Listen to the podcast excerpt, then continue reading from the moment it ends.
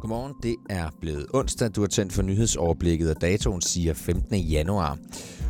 Dagen byder blandt andet på en decideret gyser, når øh, herrelandsholdet i håndbold møder Rusland. Det er sådan en rigtig vind- eller forsvindkamp, vi går ind til. Og øh, apropos Rusland, så holder præsident Putin sin årlige tale. Jeg ser på, hvad man kan forvente af den. Først et kig på de seneste nyheder. Mit navn er Joachim Neshave.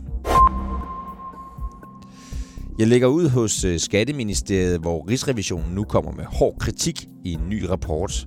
Den kritik går ud på, at der er mangelfuld og svag kontrol med statens største konto med 1000 milliarder kroner. Det skriver Berlingske i dag. Af rapporten fremgår det, at øh, Skatteministeriets kontrol med statens årlige indtægter er så mangelfuld og svag, at der er en klar forhøjet risiko for, at medarbejdere kan svindle. Der peges blandt andet på svagheder, som også kom frem i forbindelse med Britta Nielsen-sagen, hvor der var svindel for over 100 millioner kroner.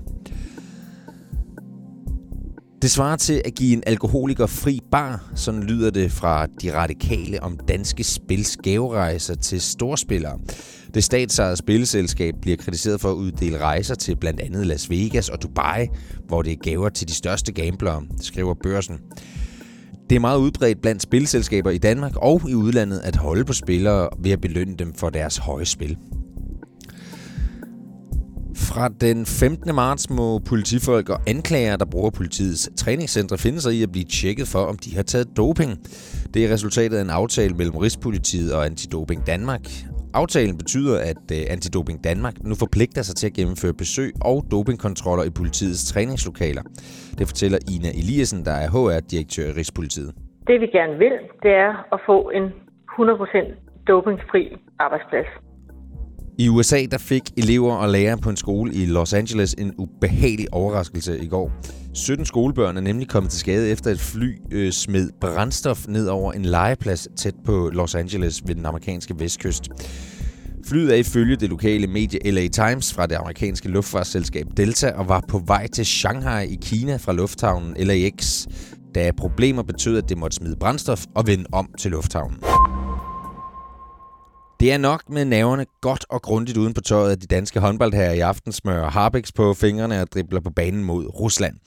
EM-slutrunden er nemlig ikke helt kommet i gang, som det ellers var håbet for landsholdet og danske fans.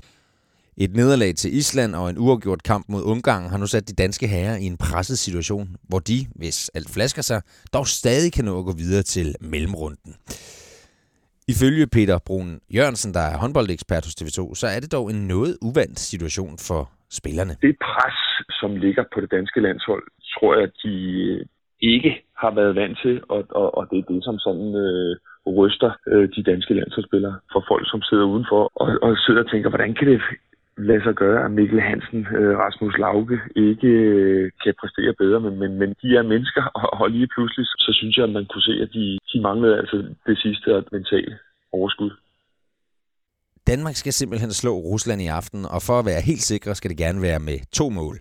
Men øh, inden klokken den bliver 20.30, og den kamp den skal spilles, så skal Island møde Ungarn. Og her skal Island vinde over Ungarn, hvis Danmark overhovedet skal have noget at spille for, når de møder Rusland. Peter Brun Jørgensen har dog tiltro til islændingene og en sejr. Nu har man altså de her hviledage imellem, så jeg tror, at Island kommer med alt hvad de har, og det, og det er voldsomt, når, de, når det virkelig øh, rigtig spidser til for Island. Så jeg, jeg øh, har Island som, som favoritter til at vinde over Ungarn. Senere i dag går den russiske præsident Vladimir Putin på scenen i Ruslands parlament for at holde sin årlige tale til nationen. Den er som regel rigtig lang og indeholder ofte fokus på, hvor stor en militær magt Rusland er. Det har den i hvert fald gjort de seneste år. Sidste år blev der blandt andet lagt vægt på, at man var helt klar til at svare USA igen med missilkraft på eventuelle aggressioner. Og jeg har spurgt Ruslands ekspert Flemming Splidsbol Hansen om, hvad vi kan forvente i år. Det er, jamen det er jo en, en tale endnu i rækken, og, og jeg tror ikke, vi skal forvente øh, de store gennembrud. Det vil være en, en tale, hvor han vil præsentere sine øh, visioner for det kommende år, og måske endda lidt længere frem faktisk, hvis, øh, hvis ellers han har ambitionen til det. Og så er det en tale, hvor han øh, vil fortælle befolkningen, at han er opmærksom på, at de har nogle udfordringer, men at han øh, lige nu er, er, er den bedste til at løse dem.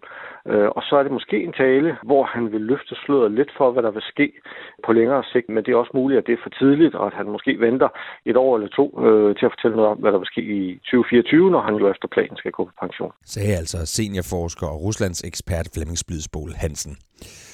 Repræsentanternes hus ventes senere i dag at stemme om at sende anklagepunkterne i rigsretssagen mod præsident Donald Trump videre til senatet, som dermed kan indlede sagen inden for få dage. Og så skal vores fødevare, ligestillings- og fiskeriminister Mogens Jensen i samråd om en ledende stilling i Landbrugsstyrelsen. Stillingen lå tidligere i Sønderjylland, men skal nu bestyres fra København. Når klokken bliver 18.30, så åbner Danmarks første stumfilmfestival. Det sker i København, hvor biografen Cinemateket frem til 19. januar viser både klassikere og nye værker. Jeg runder af med en øh, vejrudsigt. I dag bliver det skyde med regn af og til. Temperaturen den lægger sig mellem 7 og 11 grader, mens vinden bliver jævnt til hård fra sydvest. Mit navn er Joachim Neshave. God